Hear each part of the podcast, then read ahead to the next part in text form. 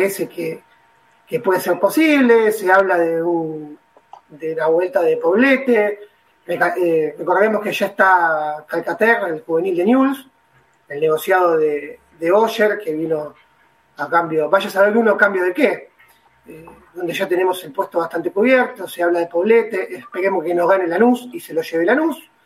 Pero bueno, eh, mañana partido de seis puntos. A ver, Calcaterra es un juvenil, sí, es un chico que tiene veinte o veintiuno, veintiuno años, si no me confundo. veintiuno años. Es un chico que estuvo eh, de sparring en la selección cuando se gana la, la Copa América en Brasil. ¿Sí? Estuvo trabajando, con, eh, digamos, fue convocado por, por, por las juveniles, llevado por eh, Scaloni con el grupo de trabajo que fue a Brasil.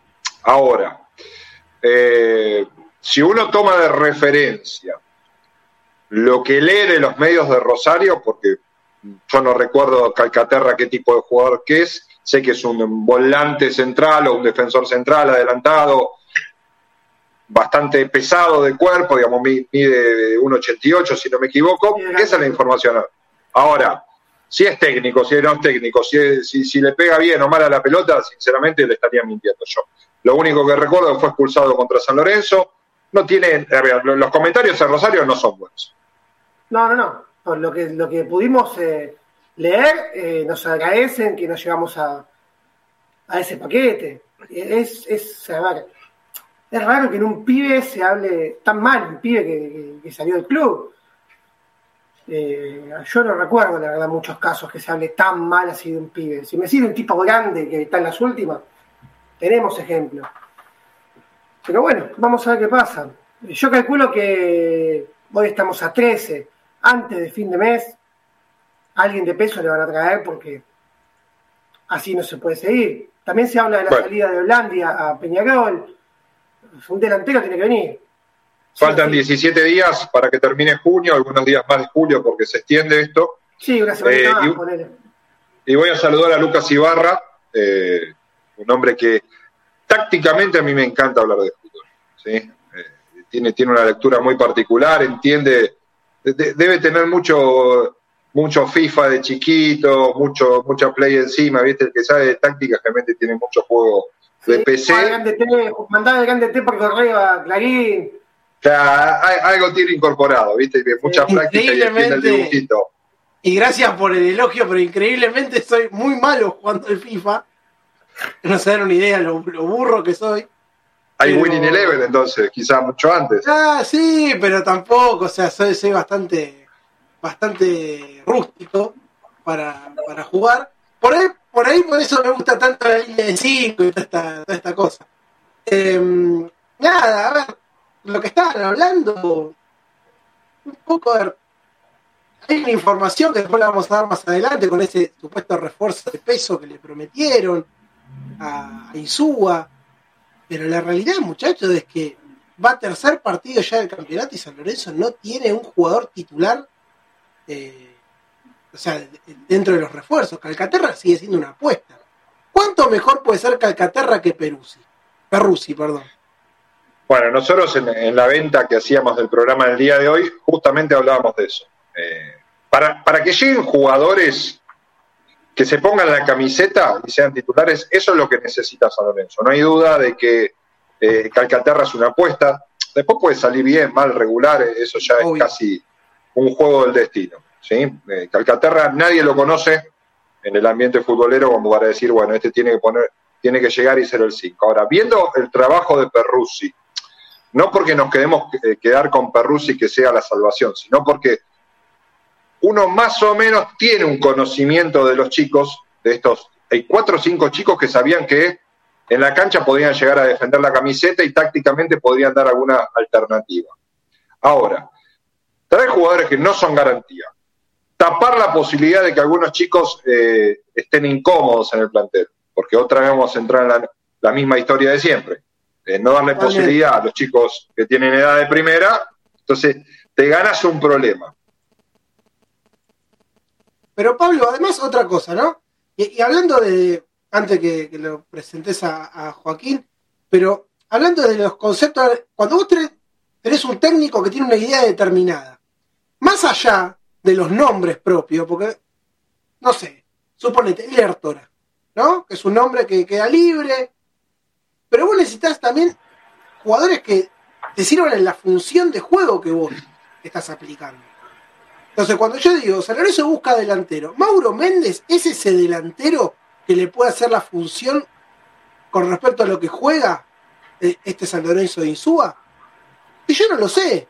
Ahora, yo cuando veo al nueve de Agropecuario hablando, y lo traigo con los ojos cerrados, porque lo que quiere hacer San Lorenzo es lo que mostró en parte en ese primer tiempo contra Newell's.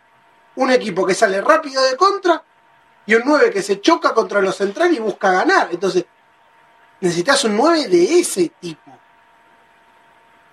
A ver, ahora ese, ese planteo, ese planteo Lucas, ese planteo de Rosario, y, y lo sumo a Joaco, a Joaquín Eguía la charla. De, buenas noches, Joaco. Se, se, ¿Qué vino? ¿De jugar al fútbol? Está pre- me parece pegó camperita, ya viene preparado, ¿no? Estoy preparado para mañana, para la cancha.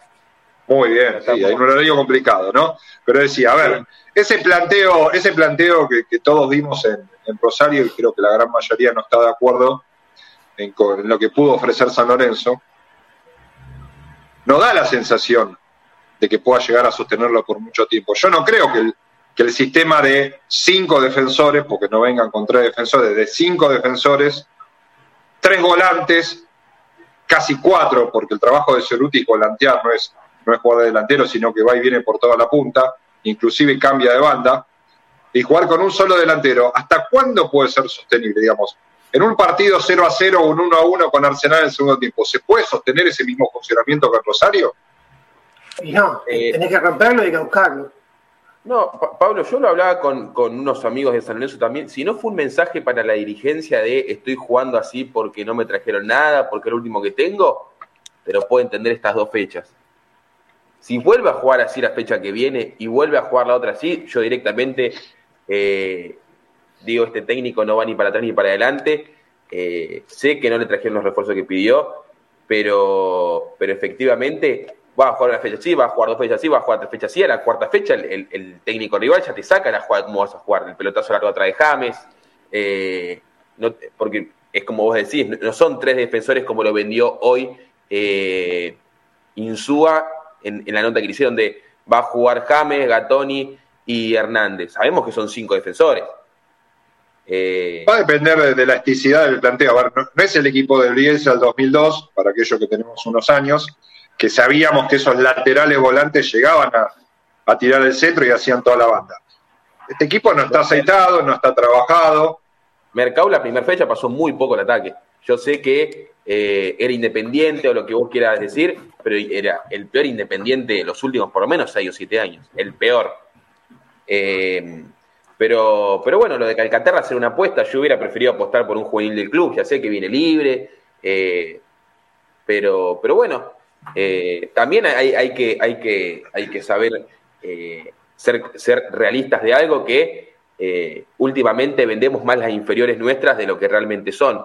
Eh, porque no, no, o por lo menos San Lorenzo es una tumba de juveniles. Sabela se fue jugando horrible en San Lorenzo, supuestamente jugó bien en el partido de, de Platense, eh, no, está, no están rindiendo mucho. Yo prefiero mucho más a House, eh, que lo vi jugar poco, lo vi jugar en reserva lógicamente, que a Ceruti. Si Ceruti pide un aumento de lo que dicen que cobra, totalmente no, no entiendo por qué, sí. por qué no está jugando House. Vallejos tiene que subir a primera. Eh, ¿Cuáles son las condiciones de Vallejos? Yo ahí, ahí estoy, quizás lo que ustedes lo tienen más visto. ¿Qué le puede aportar a Vallejos a este equipo? Mirá, eh, Vallejos me gusta, y Dante Silva el otro día jugó un partidazo eh, sí. en reserva. Eh, es un tipo que le gusta la pelota al pie, que un zurdo encarador, eh, toca de primera, mete pelotazo. Quizás eh, algo parecido a Martegani. Eh, otro estilo de juego también, pero que te pueda dar otra, otra, otra cosa. No, mira, no te digo para, para, para que vaya de arranque, pero por lo menos para diez minutos, antes que Blandi. Si Blandi es una momia, para entrar a hacer sombra, entro a hacer sombra yo en los partidos. ¿Sabes lo que pero... pasa, Joaquín, me parece? Y muchachos, que acá estamos acumulando jugadores de las mismas características. Y uno de los principales problemas que tenemos es que no estamos teniendo jugadores que en el uno contra uno hagan la diferencia. La diferencia. Porque ahí es donde nos hace falta. Sí, ahí es donde yo digo, Sequeira y Leguizamón tienen que dar el paso para ganarse el puesto. Porque Vallejo es un muy buen enganche, Dante Silva lo mismo. Pero a ver, Martegani, que yo no sé si va a, va a seguir este campeonato, porque San Lorenzo de la Par está buscando a Maroni, que es un jugador de las mismas características. Entonces ahí es donde me hace decir, ¿se queda Martegani en San Lorenzo? Pero a ver, acumulan un mismo puesto. Y me parece que lo que hay que apuntar es el uno contra uno. Y volviendo al tema del esquema, si vamos a jugar con estos laterales volantes, esos laterales volantes, al menos uno tiene que llegar a posición de gol. Entonces, eso tampoco está pasando. Los volantes no pisan el área. Es un... A ver, por condiciones, por condiciones, el, el mercado que, que jugó en el, en, el, en el anterior año, ¿no? Este, este año Controglio no jugó bien. Eh, pero sí en el cierre del año anterior que hace el gol en Monumental, ese mercado sería eh, casi muy importante en un planteo Uf, jugando con later- lateral volante. Esa sería Uf. la posición en ese mercado, ¿sí? que no que hace varios partidos, hace varios meses que perdió ese nivel. Le daría una variante.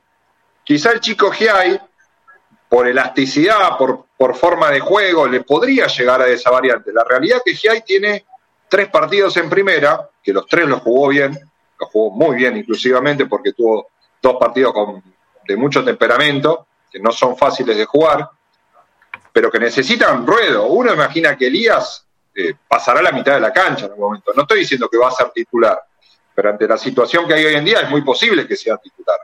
Entonces, ¿qué, qué, qué te puede llegar a dar Maroni si Martegani sigue siendo parte del plantel? ¿Qué más te puede dar Maroni? Maroni no creo que venga a cobrar un sueldo bajo. No, no te puede dar nada diferente o mejor, creo que, que Martegani. A ver, para el que no lo sabe, Maroni integró el plantel de Atlas, bicampeón de México, y la final y los últimos partidos no los jugaba, o sea, de hecho no concentró en el último partido, sin tener ninguna lesión ni nada. O sea, un equipo donde, es, para darles una idea, alterna a Trojansky. Sí, hay mucho mucho que se vio con el Maroni, eh, aquel Maroni de Boca. El de Boca de la selección. El primer partido Maroni en Boca que tira un caño. Hay que ser realista que fue, ahora está jugando en el mismo equipo que Trojansky y es suplente. Eh, suplente y a veces no, no fue convocado. Pero bueno, por eso voy, voy a lo mismo y voy y, sí. me hago me, me implanto mi, mi análisis y quiero quiero quedarme ahí porque muchas veces, viste, tenemos esa, esa mala costumbre de no creer en lo que tenemos. Y yo no estoy diciendo que tenemos eh, una, una, jugadores de inferiores para salir entre los primeros cinco puestos, ¿sí? Pero creo que digo, Luca lo decía recién. A ver, Cerutti, ¿cuándo se le vence el contrato a Cerutti? El treinta. Bien, el treinta de junio. Es el Debe ser de los jugadores faltando diez días para que termine el, no, el contrato.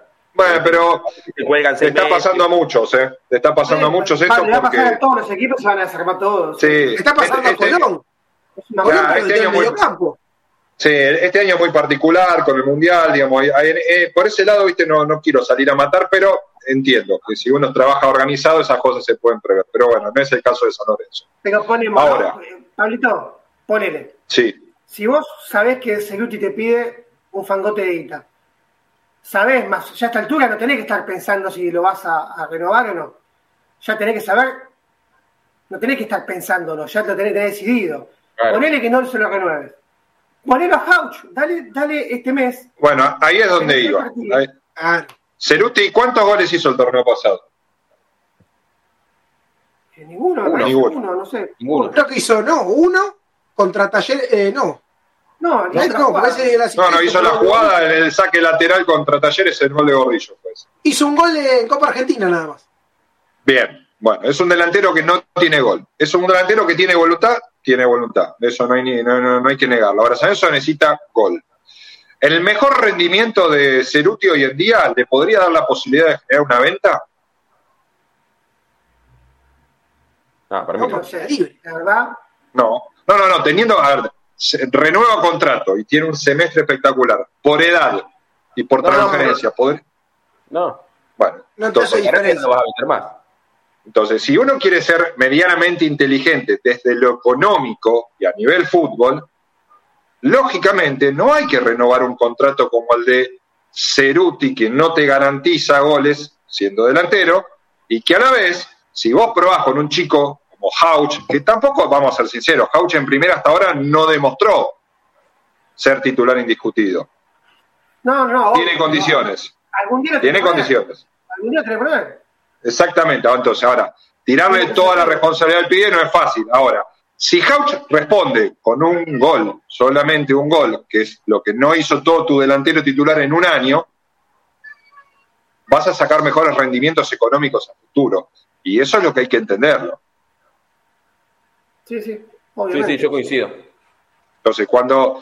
Cuando el presidente actual, ¿sí?, en la semana dice el problema de San Lorenzo no es político, es económico, bueno, acá le estoy diciendo que es un problema político y económico, porque no tienen decisión política para resolver algo, que es un contrato alto, y hay juveniles en el plantel que te pueden llevar, porque Hauch es la posición de Cerutti, claramente, es jugador por jugador.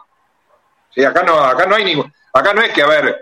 A ver, no juega Vareiro, juega Blandi, pero no, y en la reserva no tenemos un nueve para que pivotee y la aguante. Bueno, ahí te la puedo llegar a, a entender. Tenemos que traer un nueve de categoría o un nueve que pueda llegar a luchar.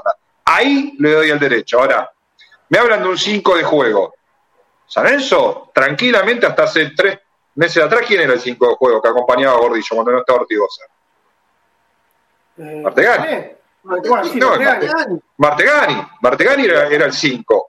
Me lo ponía más atrás Troglio. Claro. Bueno, ¿qué dijo Troglio? Después, después va a estar la selección, acuérdense la frase después del partido contra, contra Defensa y Justicia, si no me equivoco, fue que en la conferencia cuando hablaba, eh, que remarcaba porque había entrado, había hecho un gol, y bueno. Entonces, a ver, Martegani, si mañana termina jugando, o otro día termina jugando de doble cinco con Perruzzi, a nadie le puede sorprender esa posición. No, la verdad que no, y te diría que viendo la pobreza que hay. Yo lo quiero ver mañana a, a Rosané sin Ortigosa. Bueno, jugaron, sí. jugaron juntos la primera fecha, Diego. Jugaron diez minutos juntos antes que los pulsen y vi un mínimo cambio. Yo creo que si mañana no, no juega un buen partido va a perder una chance muy grande. Porque aparte a mí lo que me, lo que me dijeron es más, me lo dijo un chico que juega en San Lorenzo, jugó hasta cuarta división y tuvo y tiene relación con un coordinador muy, muy, muy cercano de las inferiores, me dijo... Eh, banca mucho a los pibes Insúa, banca mucho el mediocampo de mañana y los cinco los banca muchísimo Insúa. Eh, dice que le, le, lógicamente le va a dar la confianza necesaria, pero si vos no rendís dos o tres fechas, sí, sí. Pero me dijeron que eh, la confianza del técnico a los juveniles es plena y que lo, lo, como te dije al principio, lo, lo, lo, las dos primeras fechas fue un mensaje a la dirigencia. Por eso te digo que ah, en caso de eso no, es información. De, Sí, sí, sí. Por eso te digo que para mí es directamente un mensaje de la dirigencia, más que nada por la confianza que le tienen a los pibes. Lógicamente, siempre es mejor alternar un pibe, un referente, pero como los referentes no te están rindiendo.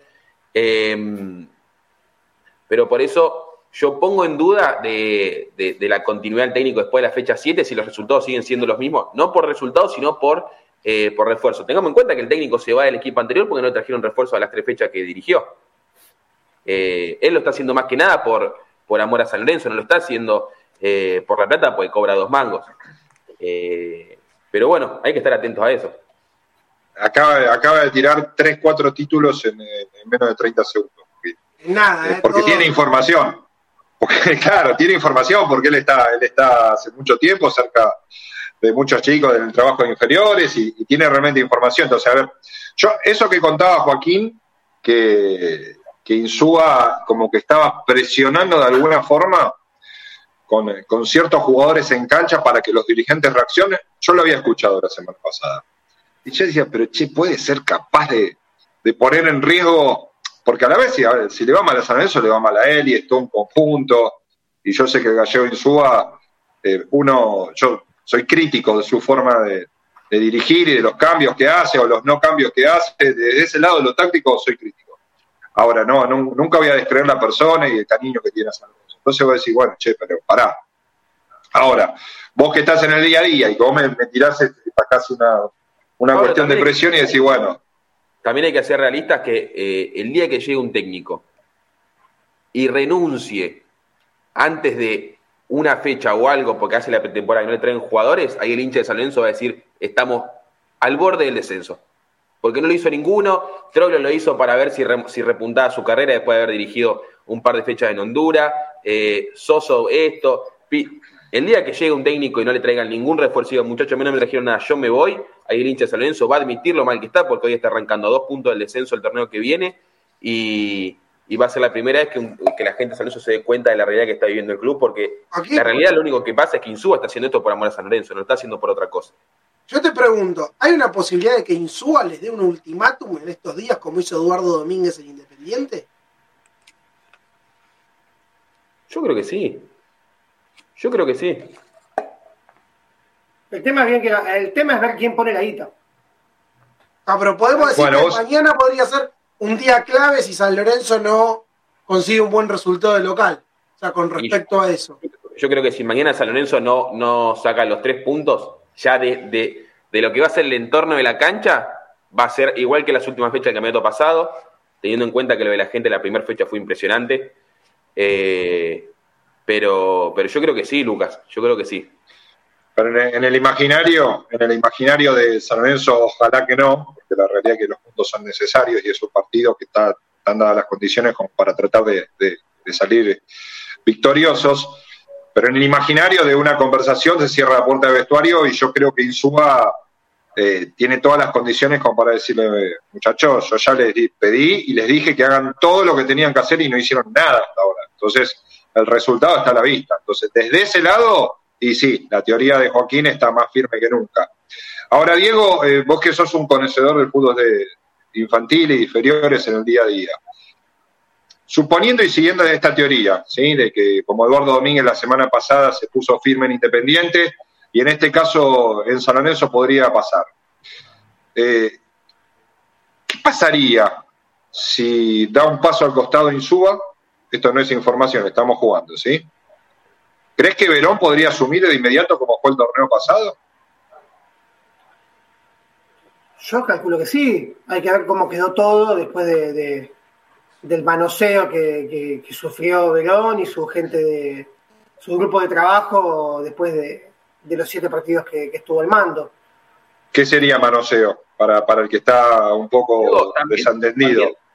La, la realidad de, de Romagnoli es diferente a la vez pasada. Cuando se le sí, pidió. O más, también el pidió está más afianzado. Exactamente, se le pidió asumir porque había renunciado a Troglio. Recordemos que la reserva venía a perder, creo que las seis, siete primeras fechas.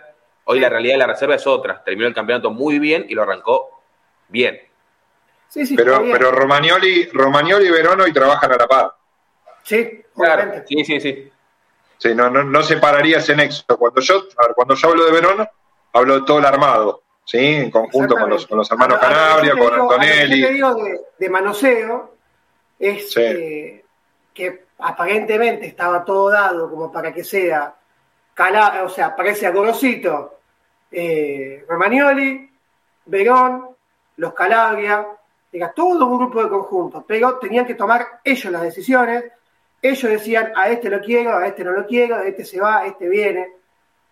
Y ahí empezaron los palitos en la rueda, cada vez más grande, y, y terminó todo como terminó, porque ellos no iban a, no iban a permitir que le metan un negociado, que le traigan un jugador de favor, un pibe para, para que juegue en la reserva con veintidós años, ¿entendés?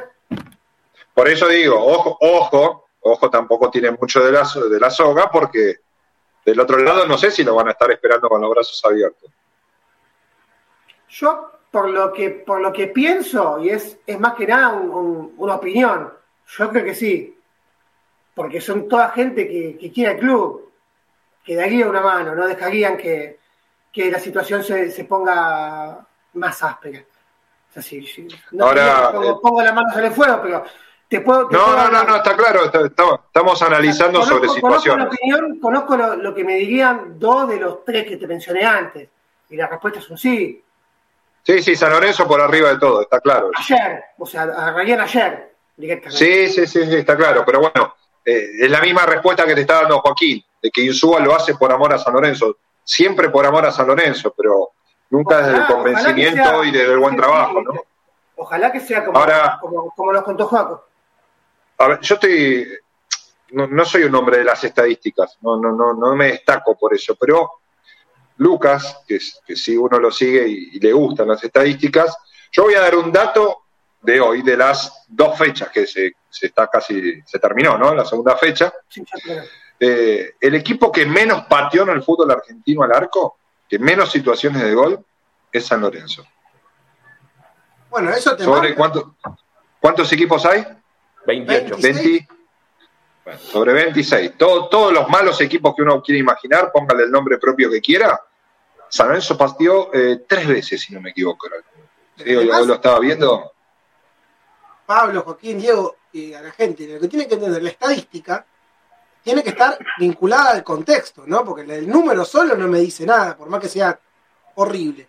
Pero si vos pateás cinco veces, y de esas cinco veces cuatro fueron gol, sí, che, tiene, este equipo tiene una contundencia, es un equipo que llega poco, pero cuando llega, estás en el horno. Ahora no, es un equipo que encima que llega poco, no convierte. Entonces, tiene un montón de problemas, porque que Insúa me diga que nos hace falta un nueve, sí, pero me parece que lo que está faltando también es cómo llega la pelota el nueve. Porque acá no podemos traer a Benzema y no le llega una pelota porque el armado es bravo, el armado táctico. Entonces, está bien que priorice la parte defensiva, porque a veces es preferible sumar un punto a no sumar nada. Acá hay un problema de que el equipo no se, no se siente. A ver, para mañana, ojalá me equivoque, está armando un doble cinco que es netamente defensivo, un equipo partido. Ahora, Lucas, cuando vos decís problema táctico, ¿táctico desde el técnico o táctico desde la calidad del plantel? No, para mí es táctico en este sentido desde el lado del técnico. Y es otro, una continuidad otro técnico de... podría... Yo creo que es una sí, continuidad en ese sentido, que no se malinterprete, ¿eh? En ese sentido es una continuidad Montero, Troglio y Suba. ¿Sí? Hay una continuidad en una idea. Que bien, perfecto. Yo no creo que es antigua. Creo que está... O sea, hay momentos donde vos podés ejecutar eso y momentos que no. Hay momentos donde vos tenés que desarmar... Yo te digo, a ver, la línea de tres no la querés desarmar, porque esto pasa... Grandes técnicos del mundo, ¿eh? Juegan con línea de tres y mueren con la línea de tres. Pero el mediocampo, no. A ver, esta, este volante, esta característica lo saco, pongo otro, pongo un delantero de este estilo, saco otro, o saco un volante y pongo un punta. Acá, no, no, o sea, se muere con la misma forma desde comienzo a fin. Y eso es lo que me, a mí me preocupó del otro día. El no leer el partido y no, y no leer los momentos. Eso me, me, me preocupó bastante, no sé ustedes. Ahora, eh, con esto, a ver, San Lorenzo está claro que como está jugando hasta ahora, estas dos primeras fechas, defiende con siete jugadores. Pero no porque el, el rival te suma ocho jugadores, sino porque tiene siete, siete jugadores en línea defensiva, ¿sí? Siempre claro. En cuarto de cancha tiene cinco defensores y dos volantes centrales. Como mínimo tiene siete.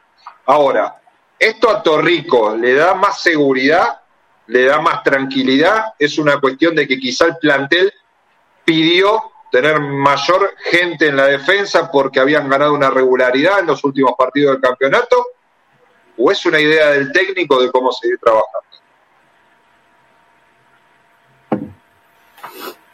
La regularidad la ganaste sin el veinte, y lo puso el técnico, porque los últimos partidos que ganó San Lorenzo los ganó sin Ortigosa. Eh, pero Ay, así que mañana ganamos. Cuando vos le estabas cascoteando el rancho a Racing de local y lo tenías sí. para ganar, lo pusiste Ortigosa y a Blandi y se terminó y el partido. Sí. Porque ese partido era para ganarlo. Lo tenías en un arco, era figura el arquero de Racing. Exactamente, pero también eh, hablando, eh, Pablo, lo que vos dijiste de estadísticas, hoy San Lorenzo está a seis puntos del último y a siete puntos de la clasificación, clasificación a la Sudamericana. Y de los últimos diez equipos que yo veo en la tabla de posiciones, sacando a Central Córdoba, San Lorenzo no tiene mejor plantel que ninguno de los que veo. De los últimos diez, ¿eh? ¿Qué? Porque no, no. Atlético no, hablamos el otro día, Juego. El otro por eso, día, Talleres, mi punto de vista. Hoy Platense Para tiene un, un equipo cuatro o cinco veces superior al de San Lorenzo. Eh, Lanús, Colón.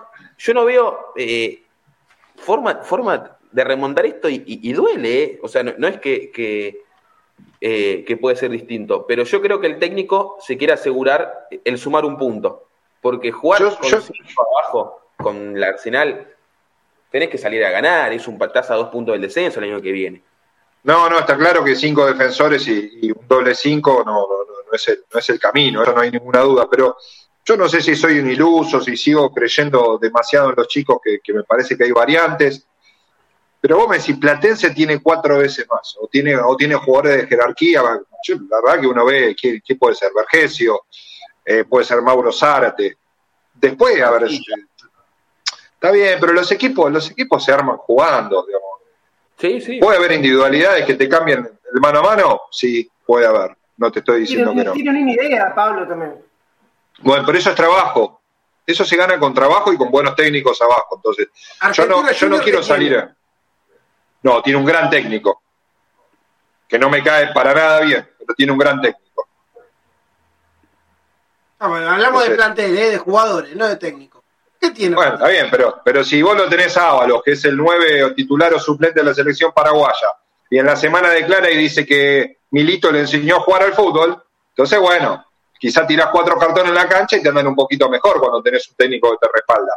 Eso te lo hace el trabajo táctico de un equipo que tiene confianza. Entonces, ahora si a eso le sumás jugadores de mediana línea, se hace todo mucho más difícil. A ver, hay infinidades de ejemplos, pero infinidades de ejemplos de técnicos con jugadores de mediana categoría o ni de categoría que han llegado a tener títulos internacionales, nacionales, desde Bianchi con Traverso y Matellán, y así podemos seguir contando, pero desde Bilardo con cantidad de jugadores que fueron llevados hasta inclusive a mundiales que nadie le tenía confianza. Entonces, los equipos se arman.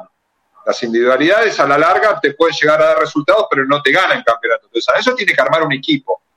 Mi sensación es que con esta forma táctica de trabajar de Insúa, y se le va a hacer un poquito difícil, porque no está actualizado en algunas cositas que se vio el otro día en Newell's, en un partido que te tenía que salir a buscar, y si tu primer cambio es Barrios, si tu segundo cambio es Blandi, y sí, tirás el equipo para atrás. Entonces, hay cosas que no está resolviendo y se repiten. Y en ningún momento, porque acá es lo, lo grave, en ningún momento desarma el doble cinco. Porque, la, insisto, la línea de tres te da seguridad o de cinco, no la querés modificar, no la modifiques. ¿Te gusta jugar con los dos por afuera, sí, con los dos carrileros? No lo modifiques. Ahora, si vos vas a jugar así, tus dos carrileros tienen que ser flechas. Cuando recuperan la pelota, tienen que ser letales, ¿eh? O sea, el rival... tiene que tener miedo. Aparte, un Newell's, que lo vimos, un Newell's que marcaba en línea. O sea, era ideal para meter dos, tres contras sumando los volantes por afuera. Y encima se quedó sin el mejor jugador que tenía. Y no modificar la mitad de la cancha, que era, que era una tortuga. Eso es lo que le cuestionamos el otro día, Luquitas. De no, no, ver, no ver el momento del partido para hacer cambios. Ahora, si tomamos la, la, la mini conferencia que hizo hoy Insúa a la salida del entrenamiento, eh, uno supone, por, por, creo que lo decía Juaco cuando, cuando tiraba la formación, eh, de que va a cambiar el sistema, digamos, que esos laterales pasan a estar en la mitad de la cancha y definitivamente va a ser un sistema que va a querer implementar con un tres cinco dos, tres cuatro tres, con un Martegani más adelantado, con enganche, manejando la pelota. Esa es la idea. Ahora, vamos a ver qué es lo que se encuentra mañana, porque Arsenal es un equipo directo, es un rival directo para San Lorenzo. En ese sentido, es un, es un rival que por jugadores está por debajo de San Lorenzo. En eso creo que estamos todos de acuerdo. O está en la misma línea, si uno si la cara de Juaco. Eh, qué, qué, tiene, qué bajo estamos, ¿no? Tiene, Arsenal tiene la particularidad que casi siempre hace goles. Bueno, el otro día terminó cero a cero, ¿no? Pero casi sí. Siempre suele hacer goles. Y es un equipo que lo complicó a Boca. Ustedes se van a cagar de risa. Pero Mauro Pitón, que le hace el gol a Boca, es un volante que tiene llegada al área. Y mucho ojo con eso. Ver, por eso no me parece raro que además de los minutos que sumó y la seguilla de partido lo saque Ortigosa. Porque Ortigosa el otro día, al minuto once ya de partido, que estaba fusilado, perdía las espaldas, le llegaban los volantes a las espaldas de él. De hecho, el penal que no termina siendo penal, que le dan a Newell's, es una pelota que pasa ahí por el, el callejón del medio y él no puede seguirlos a, a, los, a los rivales. No los puede seguir. Lu- Lucas, en el primer tiempo, mete un planchazo y tarda diez segundos en levantarse. Y el de Newell's... Sí, bueno. Esa, pero ah, era el primer tiempo. Por eso te digo, a los once minutos del primer tiempo, Ortigosa estaba fundido.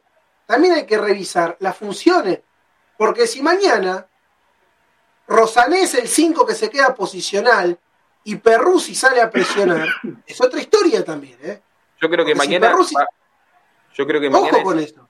Perruzzi el cinco de... de lo, lo que yo veo y lo que vi según jugaron en inferiores. Eh, el cinco es Perruzzi, cinco de Marca y los dos adelante, no dos y uno. Para mí es Perruzzi, uno y dos. Ciro, exactamente, Ciro y, y Martegani. Ahora, Rosané, Rosané, ¿usted lo ve incapacitado para hacer el primer pase? Porque hay uno que tiene que venir a buscar la pelota entre líneas y ser la primera salida. Ciro nunca fue de Marca, Ciro siempre fue más más Más, más adelantado que el cinco. Martegani sí, siempre jugó más arriba. Pero mismo caso Fernández Mercado. Fernández Mercado en, en, yo me acuerdo que lo vi jugar en cuarta mucho tiempo y después pasó a reserva. Él siempre fue volante, nunca fue lateral. Pero, pero yo creo que sí. Eh, es más, también le va a servir lógicamente jugar con un tipo que no sea una momia al lado. Y Perruzzi demostró y mucho el tiempo que jugó. Y muy bien. Por eso yo creo que va a ser uno dos y no dos uno. A ver, cuando, cuando uno... Uno siempre es crítico de Ortigosa desde lo físico, pero hay algo que tiene Ortigosa y que se lo ve siempre, es que es el que pide la pelota. ¿Sí? Desde ese, después el, la finalización de la jugada, o si después no hace los relevos como tiene que hacer, en ese podemos estar todos de acuerdo, pero mañana, al no estar Ortigosa en cancha, alguien va a tener que ser el encargado de venir a buscar la pelota, de hacerse cargo de la pelota, de tomar responsabilidad, en un momento que no es fácil.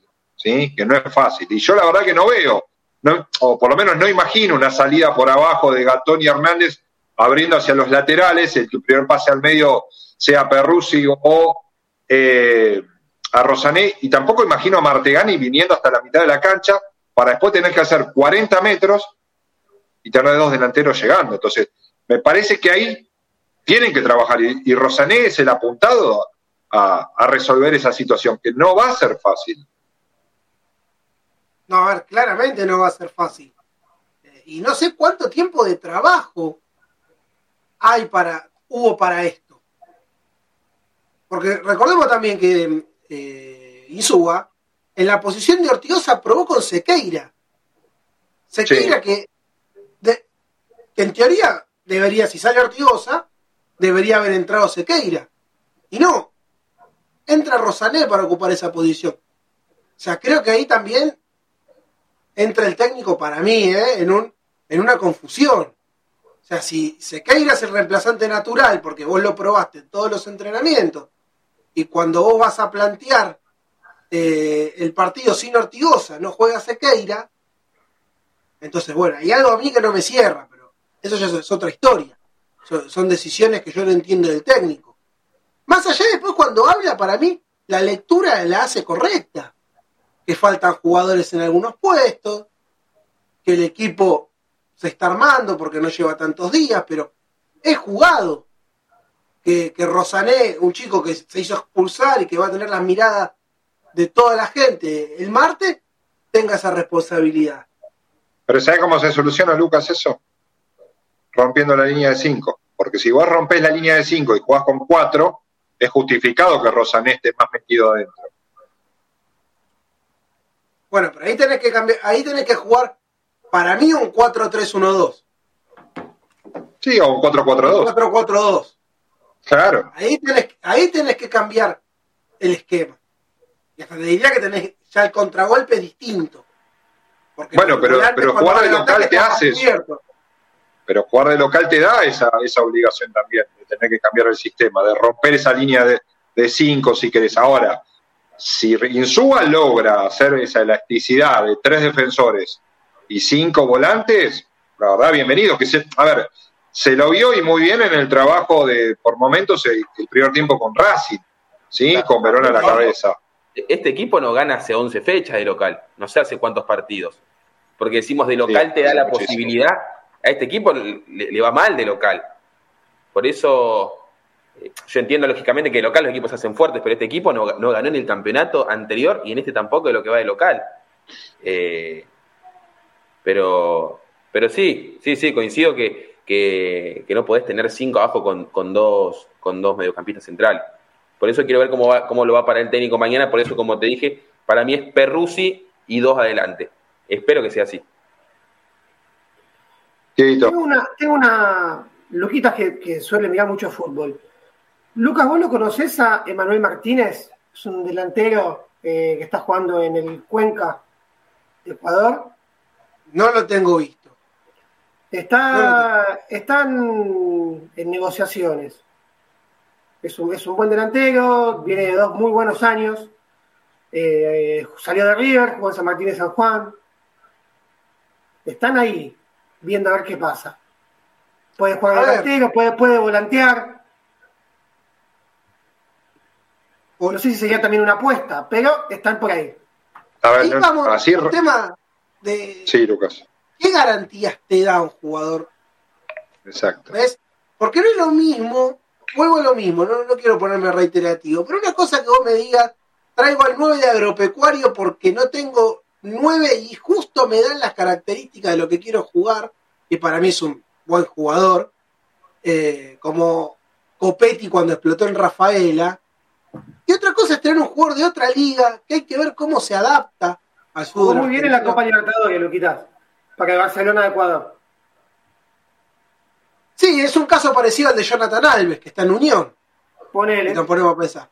Alves es un jugador que anduvo muy bien en el fútbol ecuatoriano, y que el otro día el que lo vio jugar, vio el clásico de Santa Fe, Picante. Dice, este nueve es una, una cosa de loco. En un equipo que, la, que lo asistan se cansa de hacer goles. Alves. Exige todo el tiempo. Va, vamos a hacer una... Para el que vio el partido, si Alves jugaba en Colón, Colón ganaba seis a dos. Tranquilamente, sí. Eso es un jugador, vos tendrías que ir a buscar a ese jugador. Ahora, a, a mí me da la, la sensación que, sobre todo con el partido con Newell's, que el sistema como está armado me parece que está para dos delanteros potentes arriba, y no tanto uno para afuera. Con, con nueve que se complementen, que uno, que uno va a buscar el primer cabezazo. Varero tiene una gran virtud, que es el cabezazo, ¿sí? Y el choque, el ir el uno a uno. Ahora, después cuando la pelota le queda sobre el campo, se le complica un poco, ¿no? Pero tengo esa sensación que con... Es, ¿se acuerdan cuando el Gallego González y... Me voy un poquito atrás, ¿no? El Gallego González, el Pampa Viallo, el Beto Acosta, eran dos nueve grandotes que se ayudaban, ¿viste? Que, que en los momentos que tenían que salir... No sé, como que me, el partido con Newell tenía esa sensación, que acá con un poco de guapesa se ganaba. Es, esa, esa intuición de nueve de área. Sí, faltaba un poco de peso, puede ser, Pablo, lo que vos decís. Lo que pasa es que llega un momento... De goleador. Que, fíjate que, obvio, sí, alguien que tenga una y, y te la mande a guardar. O sea, alguien que, que si hubiese estado en el lugar de Ceruti, era gol. Cabeceaba en vez de levantar la pata por acá y pegarle con los cordones.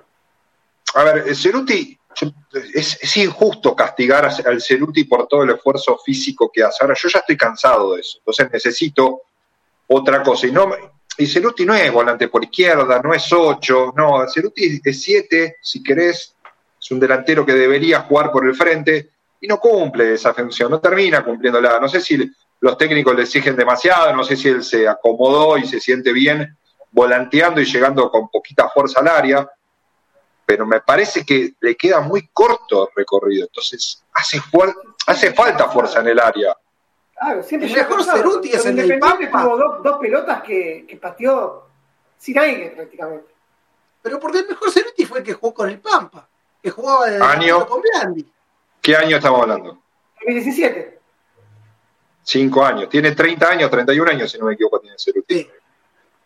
treinta y un años, bueno, en la noche que hace estragos. Bueno, entonces, en el cuerpo, ¿no? se, se amó, se amó bueno entonces, ¿no? Se amó bueno, no nos olvidemos que hace un par de, un par de meses atrás era uno de los más castigados, por eso digo, no, no quiero ser injusto porque hay un esfuerzo físico que, que es real hace varios meses, pero el resultado deportivo te hace, te hace llamar la atención y eso lo ven todos.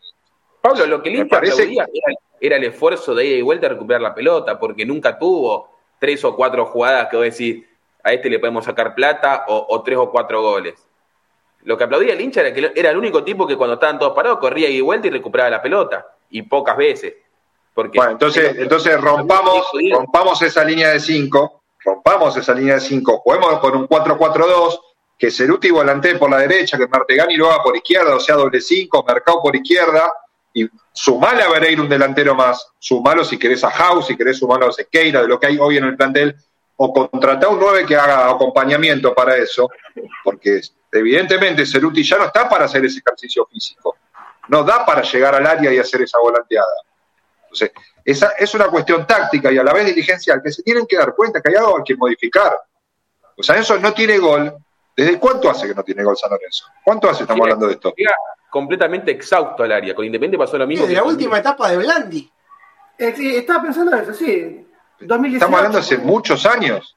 Hace sí, muchísimos años Blandi, estamos hablando. Más, te diría la etapa Blandi-Cauterucho. Eh, que hacían sí, goles. El, el último Blandi... Aguirre. El Blandi con Aguirre también hacía goles, ¿eh? Por eso, esa etapa te... está muy atrás. Vareiro vino sí, sí. con todos los pergaminos eh, y hizo tres sí, goles la... En, la, en la campaña pasada. Voy a, voy a decir el apellido. Sí, voy a decir el apellido que no quiero decir, pero viendo la realidad, Di Santo tenía un promedio de gol comparativo a lo de ahora, alto.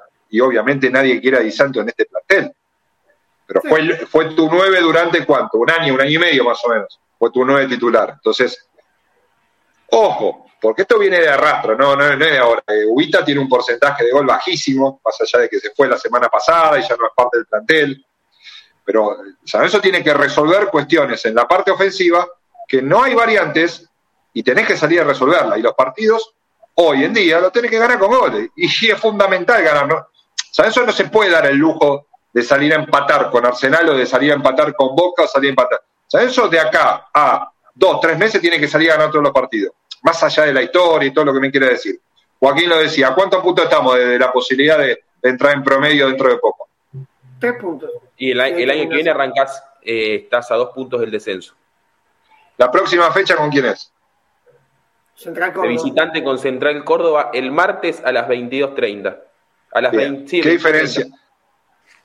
Siendo, siendo negativo, sí, siendo negativo y uno no quiere pensar así. ¿Qué diferencia de puntos puede llegar a ver eh, cuando enfrentemos el martes que viene a Central Córdoba? Rival directo. Hoy Central Córdoba arrancaría el campeonato que viene con sesenta y dos puntos y San Lorenzo con sesenta y cinco. Estamos a tres puntos. Bien. Bien. Entonces, con un partido ahí en el medio, San Lorenzo tiene que terminar de jugar y eso hará la diferencia. Entonces, también está, está Arsenal, es, que es rival directo. Por ello. Es, es fundamental ganar estos partidos, ¿no? No es un partido más. Es fundamental que estos puntos no se te escapen, porque esto lo vas a pagar el año que viene. Y San Lorenzo tiene una presión que es diferente al resto de los equipos. Todos pasamos lo que fue el dos mil doce, y el dos mil doce es, es el festejo, porque termina bien la historia. Pero todos, todos vivimos la etapa de, de Turpad, todos vivimos la salida de Madelón, todos vimos los conflictos que se habían generado previos hasta llegar a ese momento. Entonces, San Lorenzo tiene que aprender de una historia que no es muy lejana, porque pasaron diez años, pero todas las tenemos muy claras en el recuerdo. Entonces, evidentemente, uno, uno así rápido mira y dice Ceruti Salgueiro. Es, es casi el mismo, casi la misma forma de juego, casi la misma posición. Entonces, casi hay algo que es el balde de distinto color, es el balde de distinto color, nada más. Sí, es más, la tierra agotada. Si no me equivoco, lo hablábamos acá, que San Lorenzo para arrancar tranquilo el campeonato que viene, si no me equivoco era acá, tenía que sacar entre cuarenta y cuarenta y cinco puntos. Mirá cómo te lo digo. De los Ojalá. ochenta y uno puntos en juego, tenía que sacar entre cuarenta y cuarenta y cinco. Eh, sumale, ponele treinta y cinco, yo hasta veo lejanos los treinta y cinco y duele, eh. Te lo firmo hoy los treinta y cinco. Te lo, me corto el dedo ahora con una, una trincheta y te lo firmo con sangre, ya. Es casi ahora, un punto por fin. Está, estamos hablando de esta locura de ni pensar en clasificar a la Copa Sudamericana. Digamos, y hoy está más el último que de la Sudamericana. ¿A son de qué? ¿Para hoy, qué voy a volver ahí yo? ¿A son de qué? Pablo, hoy el último no. clasificado a la Sudamericana es Sarmiento con veinticuatro puntos y San Lorenzo tiene diecisiete. Sarmiento de Junín está clasificando a la Copa Sudamericana. Ustedes se dan cuenta. Y Barracas no destaca mucho tampoco clasificar, ¿eh? No Barracas, bueno, pero... Barracas y Huracán están a tres puntos de la Sudamericana. Están clasificando Gimnasia a dos puntos de la Libertadores. Tigre. Gimnasia es un campañón. Vamos. Creo que está cuarto, Gimnasia, si no me equivoco, la tabla anual. Quinto. Gimnasia, ¿cuánto más plantel tiene que nosotros? No, mucho menos. A ver, más, menos. Si querés, vamos a ponerlo todo en la misma línea. Después vemos. Pero por lo menos lo ponemos en la misma línea para no atacar a otro equipo. Es trabajo. Simplemente es trabajo. Presión, obviamente no es lo mismo jugar en San Lorenzo con un equipo de menor categoría. No hay ninguna duda de eso. Pero ver, también y, tiene que responder. Y les digo una cosa, porque lo podemos chequear con nuestro amigo Gustavo Rodríguez, que es parte del equipo, que él es de La Plata y es conocedor, y sabe que si hay algo desordenado es la dirigencia de Gimnasia. Entonces, con un Pipo que ya el otro día les amenazó que si no le traen jugadores, no sé si se va también. Y, y un Gimnasia que saca puntos, que, que hay un laburo, a ver. Entonces, eh, San Lorenzo está en una situación de, de un desmanejo total. Y, y en su momento que se hablaba de Gorosito a San Lorenzo, cuando asumió Gorosito en Gimnasia de La Plata, ¿cuántos técnicos pasaron por San Lorenzo ya? ¿Tres? Sí, cuatro si querés con los interinatos, cinco inclusive, si sumo Monarriz. Claro, Monarriz y Verón. Sí, sí, te, si querés rápido, así ayer te digo Soso y te digo Dabove también. ¿eh? Claro, tenés, bueno, entonces, Verón en el medio. Paré, estamos hablando de seis, siete técnicos en menos de dos años. Es una locura, una locura y es el resultado de lo que tenés. Ahora, ya nos quedan casi los últimos diez minutos del programa. Bueno, están pasando cosas eh, desde lo político, y lo político no, no, no tiene que quedar alejado eh, con lo deportivo. Yo creo que va todo de la mano. Lo dijo un presidente, pasada, hoy ministro, eso. Sí, sí, sí, sí, tiene está un, el, el vocal, el vocal, el vocal. Bueno, so, sobre eso también, eh, seguramente el que más sabe de todos nosotros, como siempre, es Alejandro Marrero, que es el, el, el la punta de lanza para nosotros y el que nos marca el camino. Él tiene más información y está más metido, y hoy nos comentaba y decía algunas cosas y algunas afirmaciones, porque hay movimientos, hay movimientos desde el, el nuevo oficialismo, porque eso es lo que se está rumoreando, que vuelve eh, una de, de, lo, de las grandes viejas figuras, que es Roberto Álvarez. Se está, no, obviamente todo esto no está confirmado, y uno empieza a decirlo, después te pueden llegar a, a desmentir y a enojarse y molestarse, no hay problema. Siempre, siempre podemos bueno, pedir perdón y volver para atrás. Ahí está, ¿se fue? ¿Se van de verdad Roberto, o no se van de verdad? ¿O se quedan? Y Roberto, se claro, quedan Roberto uso, Álvarez... Claro. Es uno de los tantos que está en esa comisión directiva que nunca termina de, de, de aceptar y, y dejar de lado las renuncias, como la de Rosales, como la posible salida del que nadie pensaba hasta hace un mes atrás, de Miguel Mastro Simone, que no está en la Argentina, y que en los próximos días podría confirmarse su salida de la secretaría del club, digamos, donde maneja todos los papeles del dos mil doce hasta hoy, si estamos hablando más de diez años, Eh, que fue uno de los grandes responsables de la firma de cada uno de todos esos convenios que, que la gran mayoría hoy critica y que conoce el paño interno de todo lo que pasó en estos años. Eh, una de esas renuncias, que no sería una renuncia tal, que no perdería presencia física en una comisión, pero así todo podría llegar a quedar de lado un poco como para apaciguar un poco las, las aguas. En los próximos días, eh, hoy estamos a lunes, el día miércoles, inclusive, mañana después del partido, se espera una reunión de comisión directiva, entre martes, después del partido, y miércoles. Esa es la promesa, ese es el compromiso del oficialismo, de Horacio Reseguior, quien fue en, que estuvo en la semana pasada en la reunión con las agrupaciones, el día viernes, para que haya eh, ya una fecha oficial para las elecciones. Ese es el compromiso. Ahora, la información que nosotros estamos manejando es que esa fecha se va a tratar de dilatar lo más posible. El pedido fue entre octubre y noviembre. Las agrupaciones tienen claro que la fecha para ellos es octubre, ¿sí? Y que dentro de las negociaciones se puede llegar a estirar, porque lo más importante es conseguir la fecha de, de, de las elecciones. Podría llegar a ser diciembre, no están de acuerdo, pero podría llegar a ser diciembre. Pero el gran problema acá es interno del oficialismo. Hay tres eh, líneas muy claras. eh, la gente que, que representa al AMEN con Mastro Simone a la cabeza, eh, el resabio que quedó de Tinelli, que todavía sigue siendo parte de comisión directiva porque Carlos Rosales, eh, el titular de Radio Continental, es quien sigue representándolo en la mesa de comisión directiva. ¿Pablo Rosales? Yo lo escuché el otro día y parecía que había venido un ovni. Sí, Rosales, que fue el tesorero de San Lorenzo hasta hace no, no mucho, sí, y hablando sobre los números, como, a ver, el tesorero es quien está a cargo de ver toda la documentación. Tesorero y secretario son los dos nombres que hasta quizá tienen más influencia que el vicepresidente, le diría. Sin duda, jurídicamente sí. Bien, y, y son responsables, entonces. Bueno, ahí tenés, ahí tenés otra de las grandes patas, pero bueno, no es poco que Rosales hace quince días en su radio, sí, obviamente, salió sentado en la mesa junto a Diego Díaz, eh, salió a criticar directamente a sus pares de comisión directiva. Eh, algo pocas veces visto, pero sí, esto sucede. Entonces, se arma la división. Y después, por otro lado, está Horacio Arreseigor con todo su armado de quince años de una estructura de trabajo que lo acompaña. Y ahí está, ahí tuvo una lucha interna entre ver quiénes pueden llegar a hacer sus listas, porque acá, más allá de la fecha, porque la fecha se va a lograr, ¿puede variar? Sí, puede variar entre octubre y marzo. Ustedes me van a decir marzo, y marzo es lejísimo. ¿Por qué? Porque al oficialismo que quiere continuar en el poder le conviene que sea febrero o marzo, sin duda, porque agarra un mercado de pases,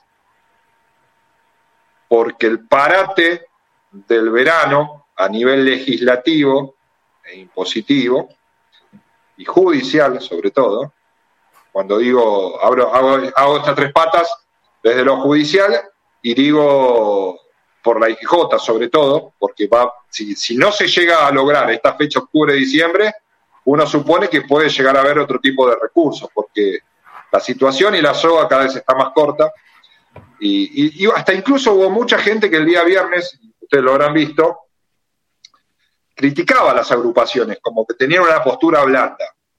Eh, el margen de maniobra es muy chico, es corto. Como acá, acá, acá todavía el timón lo sigue teniendo el oficialismo.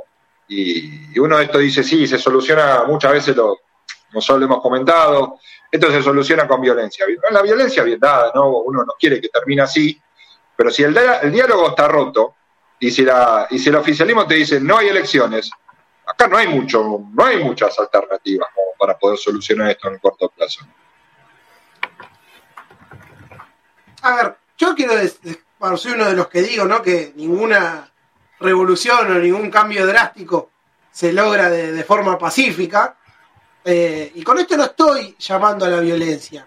Yo creo que en San Lorenzo no va a haber violencia, pero porque pongo como espejo a otros clubes que han pasado, y grandes, en estos últimos años, debacles institucionales de este nivel, ¿sí? Y que terminaron en descenso, que son River e Independiente. Con sus aristas, la situación de San Lorenzo es diferente, ¿sí? También la de, la de River era diferente a la de Independiente. Pero no terminó con, con violencia. O sea, lo más parecido es la, la lluvia de sillas en esa asamblea del Rojo. Pero ya había pasado el descenso, Cantero ya estaba terminado como presidente, en fin, se metió Moyano y, y lo que es Camionero. Yo dudo mucho que haya violencia en San Lorenzo. Y lamentablemente... Salvo, salvo, salvo Lucas, una, que aparezca... ¿eh? Sí, sí, sí, que aparezca alguien que anda con una bandera, que lo subió Ale a, a, al método, que esa persona sí puede... Bueno, en base a eso, a ver, uno recibió información en el día de hoy sobre un ex dirigente, ex vicepresidente y, y armador en las tinieblas, en la oscuridad, como Carlos Datria, que tiene intenciones eh, de presentarse a candidato a presidente. Carlos Datria, para aquel que, que, que, que es joven y no lo conoce, o quizás está desconocido del mundo gremial argentino, es quien maneja el sindicato quizá más importante de la Argentina, o de los tres más importantes de la Argentina, como la construcción, ¿sí? Hace muchísimos años que está encabezando el gremio tiene muchísimo peso, de grandes conversaciones con todos los gobiernos de turno en la Argentina, y que tiene la estructura necesaria como para hacer la modificación que tenga que hacer, llegado el caso, ¿sí? Cuando hablamos, hablamos de estos cambios necesarios que necesita hoy el club, que fue quien estuvo en el armado, en la llegada de, de Alberto Gil, ¿sí? Y que fue que posicionó la primera convocatoria de San Lorenzo, ¿sí? Con la llegada de Gil. Porque la salida de Miele, en su momento, fue muy cuestionada, y luego de eso hubo una convocatoria, ¿sí? Una convocatoria en la cual hubo que hacer una auditoría, un chequeo de, de números y demás. Que a la vez fue también eh, encabezando la lista junto a Carlos Abdo cuando pierde las elecciones el Sabini. Bien, fue el candidato para vicepresidente primero, si no me equivoco, y después por diferencias en el año, creo que fue cierre de dos mil once, se retira del gobierno de Abdo y después termina lo que todos estamos conocemos que pasó. Entonces, es un hombre que tiene mucho conocimiento de la política de San Lorenzo, un hombre que tiene quizá el palco más grande del nuevo basómetro, que siempre tuvo presencia, que tiene llegada con, desde Tinelli para abajo, el de línea directa, que lo han llamado muchísimas veces para que colabore con San Lorenzo, pero que hoy tiene intenciones, pero no tiene intenciones de, de hacerse cargo del problema que generaron ellos. Eh, seguramente en los próximos días se va a empezar a saber más, pero si este, si este jugador tiene intenciones de entrar, es, es, es un personaje que a mucha gente le puede llegar a generar una preocupación. Y es el hombre que, que viene a romper, obviamente, desde este espacio, y creo que todos coincidimos, no, no queremos más estos nombres en San Lorenzo. Recordemos, hace unos meses, que hubo una reunión, una cena entre Datria y, y Fernando Miele, que siempre que eran enemigos acérrimos, y hoy Miele está muy cercano a, a Datria. A ver, eh, son gente, gente que se, que se conoce hace muchísimos años. Es gente que se conoce hace muchísimos años. Lo que sí tienen en claro todos ellos, que tienen un gusto, pero muy alejado de todo lo que generó el trabajo del sabinismo en San Lorenzo. Son posiciones que nunca se van a poner de acuerdo. Esa diferencia de, a ver, vamos para atrás, ¿eh? Vamos hace muchos años atrás, nos vamos. Claudio Di Meglio, Rafael Sabino, ¿sí? Estamos gente de muchos años, de mucha interna, que hoy la gente joven, como es Matías Lamen, porque en el paso de los años esto se fue modificando, están dentro de, de ese armado. Pero para entender la actualidad hay que entender esa parte. Entonces, que hoy aparezca ese jugador, a muchos no lo, no lo tenían en cuenta. Ahora, vamos a la realidad y al oficialismo. Hoy, hoy Ale daba algunos nombres. Hablaba de la vuelta de Roberto Álvarez, la posibilidad del posicionamiento de, de Chiodini, el hombre de, de, del fútbol de inferiores, con, con su hermano trabajando en Racing, que hace mucho tiempo que quiere posicionarse y que en su momento... Ha, ha sido premiado en el fútbol de infantiles, en el fútbol de inferiores, mejor dicho, como, como uno de los mejores dirigentes. A ver, Álvarez, que se fue sin explicar nada, porque hasta, la, hasta, hasta el día de hoy no explicó nada, porque fue su salida. Eh, un hombre que, yo siempre lo dije, eh, abierto al diálogo, eh, es el primer sanlorencista como pocos, pero que a mí me hubiera gustado escuchar una explicación. Y ahí es donde uno empieza a, a suponer, ¿no? A armar juegos. Y, y por eso digo que está bueno, que sería, sería importante que hablen. Porque él ha colaborado mucho con San Lorenzo, Roberto Álvarez, económicamente. Quizá tenga un compromiso económico ligado a esta situación. Y a veces es fácil cuando se mezclan estas situaciones. Roberto Álvarez no es Tinelli económicamente. Eh, la, así, las, peñas está, ¿Las peñas están con Álvarez? ¿Paquito? Y es uno de los rumores. Sería, sería una daga más que fuerte para el otro candidato. Linda jugada. Esa sería, sería una jugada fuerte. Eh, y ojo que estamos hablando de una agrupación o, o, o un rejunte, porque hasta ahora no está claro, ¿sí? Que sería el oficialismo, que sería la continuidad del oficialismo, de, esta, de este de este sistema de inyectar dinero externo, un tapando agujeros perverso. Y seguir. Claro que sí. Es un y sistema se... perverso que sigue arruinando el club. Porque son cada diez años pasa exactamente lo mismo. Pero con los nombres menos sucios posibles. ¿Está bien? Entonces, entiende, el, sí, panorama, el panorama es este hoy. Oficialismo, posible, vamos, vamos a jugar y después nos podemos equivocar. Roberto Álvarez, Chiodini, bueno, muchos están diciendo que quizá se confirme la vuelta de, de un ex jefe de, de Peñas, muy, muy, muy conocido. Ese sería el oficialismo, con Rosales, con algún eh, eh, empresario. Luis Velázquez. Ay, estás, estás, estás haciendo un problema ahí, estás generando un problema. Estás tocando. Ah, puede, puede, puede llegar a doler, porque Velázquez es integrante de Soñar Boedo, y Soñar Boedo eh, acompaña a las agrupaciones unidas. Y me parece que si alguien está escuchando no le va a caer muy bien esto. Salvo que las agrupaciones unidas estén trabajando solamente para esto, que es llegar a las elecciones y después eh, se desarme y armen su propia. ¿Y dijiste para, para quién está trabajando? No, salvo que estén trabajando para lograr las elecciones, que es el único las objetivo. ¿Las agrupaciones unidas? Las agrupaciones, sí. Y después... Muchachos, sí. Si me permiten un término que se lo leí a Carlos Caniza, el plateísta, que es muy sí. inteligente, es muy bicho eh, para escribirle, ni, no, no escribe las palabras al azar, no las pone al azar. Y el otro día usó una palabra que no, no utilizó agrupaciones unidas, calificó de conglomerado, y son dos cosas muy distintas. Un conglomerado a agrupaciones unidas. Son dos me cosas muy ya no hay, diferentes. Ya no hay más unidad, me parece. ¿eh? Me parece bueno, que yo, yo esa a, unidad para mí está yo voy a ser justo. Voy a ser justo porque yo, a ver, eh, minutos antes de salir al aire me comuniqué y estuve charlando. A mí me sostienen que, la, que, que, que, que el objetivo es claro, que es llegar a elecciones y que esa unidad está, no, no, no hay conflicto interno sobre el único objetivo que era llegar a las elecciones, ¿sí? Que obviamente están esperando a esa promesa de martes por la tarde, tarde-noche, después del partido, inclusive hasta el miércoles, y, y los tiempos se están acotando para tomar decisiones.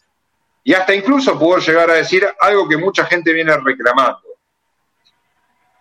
que ya están trabajando a nivel político para, para un armado y, y dividiéndose tareas de cómo podría llegar a ser. Ahora, ¿cuáles son las agrupaciones y las funciones? No lo sé, no lo puedo decir. Ahora, si vos, Diego, estás eh, eh, vinculando el nombre de Luis Velázquez, que fue presidente de Peñas durante muchos años en San Lorenzo, con la posibilidad de acercarse nuevamente al oficialismo, recordemos que Velázquez, eh, Cristian Mera y Gentili eran parte del oficialismo en, el, en la época que ganaron la Copa Libertadores, eran quienes se encargaban de entregar las plaquetas a los equipos cuando, cuando venían de visitante, tenían un trabajo de recursos ahí muy presente, luego se alejaron. Sí, esto era, era, una cava, era un laburo y era una cábala buenísima. Era una cábala, exactamente, exactamente, con Fabio Marrazo, hay, hay, un, hay un grupo. Entonces, me parece complicado llegar a acercar a ese grupo de trabajo cuando hoy son muy críticos. Me parece, me parece difícil. Ahora, en San Lorenzo nada de lo que pase a nivel político nos puede llegar a sorprender. Día a día se viven situaciones diferentes y hay que estar atentos porque se viven horas claves. Eh, quizá para conseguir la, la, la fecha de, de las elecciones, y ahí empieza el juego. Y prepárense porque se arma el armado nuevo y empiezan a abrirse todas las posibilidades. Ale, Ale, Además, Ale. La... Sí. Con esto, Pablo, vos me dejás pensando, y hasta te diría que por ahí lo de Datria es una cuestión de intimidar más que de una realidad. Eh, de, se va a presentar a presidente, por ahí directamente ya es, es, es, un, es como un aviso, y él después va a jugar con alguna u otra agrupación. A ver, Datria siempre que fue parte de, de, de un armado con posibilidad, llegó a ser gobierno. Sí, en el conjunto. Llegó a ser gobierno, nunca, nunca terminó el armado. Sí, por eso digo, si realmente tiene intenciones de llegar a ser candidato a presidente, sería la primera vez que iría quería como número uno. Sí, Dieguito. ¿Cómo quedó la relación de, Morbe- de Moretti con Álvarez? Sí, son parte de la misma comisión que no, que no lo sacó nunca de, de, de, del armado de comisión directiva. Siguen los dos siendo parte de comisión directiva. Es, por eso digo que estaría buenísimo que Roberto Álvarez, que es una persona a la cual se puede charlar, de poder escucharlo, pero no, no que sea parte de los micrófonos de Método San Lorenzo. No, estoy diciendo que sería buenísimo que para el hincha de San Lorenzo, para el socio de San Lorenzo, si Roberto Álvarez va a tener intenciones de volver a la política activa, en algún momento hable. A ver, Rosales salió a hablar, después te puede gustar o no te puede gustar, lo que vos quieras, pero, pero no. Marcó posición, ¿sí? Eh, Moretti lo mismo, a ver, Moretti hasta ahora, más allá de un mensaje de audio en algún eh, compañero que también está en los mismos canales de difusión que tenemos nosotros, hasta ahora no, no se sentó a dar una entrevista mano a mano y responder abiertamente qué es lo que quiere y qué es lo que no quiere, haciéndose cargo o no. Él trabaja con las redes sociales, entonces, bueno, sabemos que Moretti va a ser candidato, ¿con quién? No lo sabemos. No, no, no imagino que sea parte de este oficialismo. Sí sé que es oficialismo, Moretti, eso no tengo ninguna duda. Después los acompañantes lo veremos. Entonces, se viene, se viene una, una posibilidad, salvo que haya una reunión muy grande y todo esto se, se soluciona a puertas cerradas, pero se, cabe la, las mismas elecciones de la cual fue victorioso Carlos Abdo, de cinco o seis listas. Sí, a ver, esa elección de Carlos Abdo prácticamente fue una interna oficialista en, en elecciones. Por eso terminó como terminó. Y, y entre este panorama estamos entrando en la misma dinámica. Mira, vamos, vamos a hacer un juego práctico y ya estamos cerrando porque nos estamos pasando. Nos eh, echan, nos echan. Sí, nos echan y, y bien echados. eh, tenemos un oficialismo que hasta se puede llegar a fragmentar en tres, con la gente de Resegó por un lado, con la gente de Lamens por un lado y con la gente de Tinelli por otro lado. Inclusive pueden ir los tres juntos. Tenemos a, a Marcelo Moretti, que tiene intenciones de ser candidato y va a armar su, su proyecto. Cuatro listas. Yo no imagino a Marcelo Culotta por fuera de estas elecciones, presentante como candidato. No lo imagino. No imagino a las agrupaciones no acompañando a Marcelo Culotta o alguna otra agrupación Que, que, que vaya por esa misma línea. Soñar Boedo, después de la presentación que hizo en el, en el día del hincha de San Lorenzo, en el día de hincha no, en el cumpleaños de San Lorenzo, en el bar Homero Mansi, no lo imagino sin intenciones de, de, de ser gobierno. Entonces, eh, hoy hablamos de Datria, se rumorea siempre de que Miele puede llegar a tener posibilidad o gente allegada. Estamos hablando así rápido de seis listas. Sí, a ver, de hecho en Parque Chacabuco, si no me equivoco, el fin de semana, la gente de Nuevo Rumbo, que es la agrupación de Miele, ya estaba juntando avales.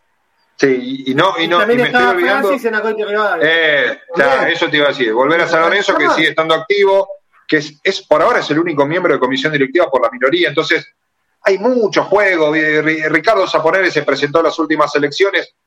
Es muy bajo el porcentaje, pero tiene avales y va a ser importante para el funcionamiento de las próximas elecciones. Y es una de las patas de las agrupaciones unidas. Entonces, bueno. Todo, todo esto se va a empezar a dirimir en las próximas semanas, en las pro- quizás hasta el próximo mes y, y estirando un poquito más para agosto.